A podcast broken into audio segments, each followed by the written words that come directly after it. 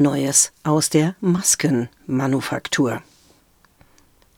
Ich habe gestern meinen zweiten Schnutenpulli genäht. Natürlich wieder in derber Handarbeit, weil's anders nicht durch acht Lagen gefalteten Stoff durchgeht. Diesmal habe ich auf der Innenseite einen ollen Stoffbeutel verwendet und nur außen meine olle Jogginghose. Dadurch fühlt es sich so an, als wäre das Ganze etwas leichter zu durchatmen und der etwas steifere Stoff der Tüte zieht sich nicht beim Einatmen vor die Nasenlöcher. Werde ich allerdings erst wissen, wenn ich das Ding einem Belastungstest ausgesetzt habe. Mir ist selber klar, je leichter es sich atmet, desto weniger Schutz bietet es. Aber die Masken sind ja eh nicht dazu gedacht, mich zu schützen, sondern nur dazu, andere vor mir zu schützen. Das heißt, dass ich keine Verpflichtung habe, unter so einem Teil zu ersticken. Ich finde interessant, wie kreativ die Leute mit den blauen Papierstandards beim Aufsetzen umgehen. Die grandioseste Form war, sich das Ding mit dem metallenen Nasenbügelstreifen nach unten aufzusetzen, also sein Kinn damit dicht abzuschließen. Jedenfalls ist der Bus wieder rappelvoll und ich bin froh um jede Menge Abstand trotz Maskenpflicht. In jedem Bus saß letzte Woche übrigens ein männlicher Typ, immer andere Personen, welcher keinen Schnutenpulli aufhatte. In zwei Fällen war das begründet damit, dass aus der mitgeführten Dose getrunken werden musste. Ein junger Mann war immerhin so peinlich berührt von einem lautstarken Gespräch zweier älterer Frauen, dass er sich seine Jacke vors Gesicht zog. Ich mein, ich weiß ja selber, dass es angesichts der verschiedenen zweckfremden Arten, wie die Dinger getragen werden, eher ein Signal ist. Da werden die Biermänner nicht die einzigen potenziellen Streulinge sein. Aber das Signal des kompletten Ignore ist halt ein unsolidarisches. Muss Mensch als solches lesen. Und ich kann jetzt nach der Staatsgewalt quäken, wie ich das in verunsicherten Zeiten gerne selber als Reflex habe. Oder ich kann drüber nachdenken, was dieses Flagge nicht zeigen bedeutet. Ob das penetrantes männliches Unsterblichkeitsgepause oder penetrantes männliches Ich bin der King Gemackere ist. Oder ob das anzeigt, wie unsolidarisch und von oben herab diese Maßnahme empfunden wird.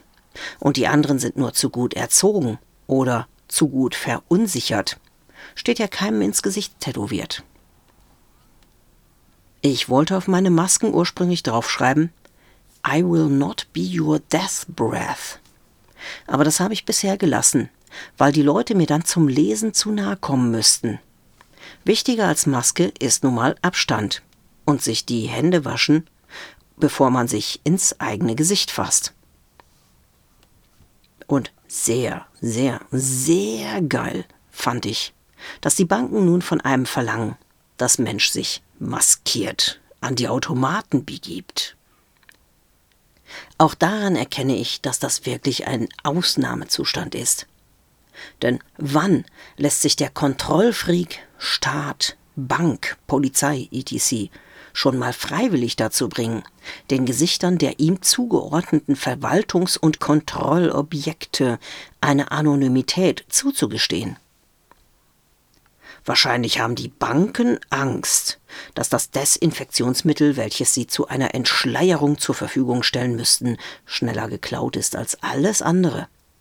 Und die paar alten, hartnäckigen Hühner, die noch echtes Geld picken, statt ihre Plastikkarte einem Einkaufsautomaten durch die Kimme zu ziehen, sind sowieso Fossilien. Ich als so ein altes Huhn, jedenfalls, hab immer wieder interessante Gespräche in Warteschlangen, übrigens fast immer mit älteren Frauen, über die interessanten Nebenerscheinungen dieser Zeit. Wie zum Beispiel gemeinsames, choreografiertes Rückwärtsgehen der gesamten Einkaufswagen-Rasselbande im Zwei-Meter-Abstand. Es fehlt dort nur noch das Miep, Miep, Miep und passende Tango-Musik. Aber mit Maske kannst du ja in den Warteschlangen eh nur tiefenentspannt flach atmen, sonst kollabierst du an Sauerstoffmangel, egal ob eingebildet oder echt. Wir sind hier mit unserem freiheitlich-demokratischen zwei Meter Einkaufswagen Maskentheaterstück noch relativ gut dran. Aber Rücksichtslosigkeit und Aggressionen ploppen schon wieder überall auf. Meine Mutter erzählte mir gestern von einem sportlichen Fahrer, der es volle Kanüle durch eine Pfütze machte, um eine Frau mit Kinderwagen zu duschen. Meine Mutter selbst war drei Meter dahinter auf dem Fahrrad. Und ich sah in der Unistraße einen Radler mit Guy Dingster Anonymity Vollmaske auf einen Autofahrer direkt neben ihm einschimpfen. Also das Schimpfen hörte ich natürlich nur. Das konnte ich wegen der Maske nicht selbst sehen. Wenn ich jünger wäre und dabei ein vollkommen anderer, hochgradig reizbarer Typ, dann würde ich auch wegen der ganzen Frustmomente auf die Randalebahn gehen. Da mich mein Leben aber früh dran gewöhnt hat, dass ich als nur ein Mädchen einen gewissen Grundfrust auszuhalten habe, gehen mir diese explodierenden männlichen Exemplare lediglich doppelt auf den Sack, wo sie mir vorher schon einfach auf den Sack gegangen sind. Klar sehe ich auch Agromädels und tiefenentspannte Jungs. Aber die Wahrscheinlichkeit, dass eine Person laut ist und Regeln ignoriert, steigt beim Vorhandensein von Männlichkeit. Weißer Männlichkeit übrigens. Schwarze männliche Personen machen hier am Bahnhof nicht die Randale, auch wenn ich sie gelegentlich mal höre. Das meiste blöde Geschrei und Geprolle trägt weiße Gesichter. Ich bin mir auch durchaus klar, dass das ruhigere Verhalten an die gleichen Unterdrückungsmechanismen gekoppelt ist, wie sie auch bei mir als nur ein Mädchen wirksam sind. Diese Unterdrückung aufzuheben, würde allerdings nicht zu mehr Entspannung führen, sondern zu anderen Formen der Unterdrückung, weil diejenigen, welche oben stehen, da oben nicht weg wollen. Und die, die da oben stehen und da nicht weg wollen, die wissen genau, warum denn die wollen keinesfalls freiwillig das erleben, was sie anderen die ganze Zeit antun. Soweit meine Gedanken zum Thema Maskenpflicht. Schicken guten Morgen.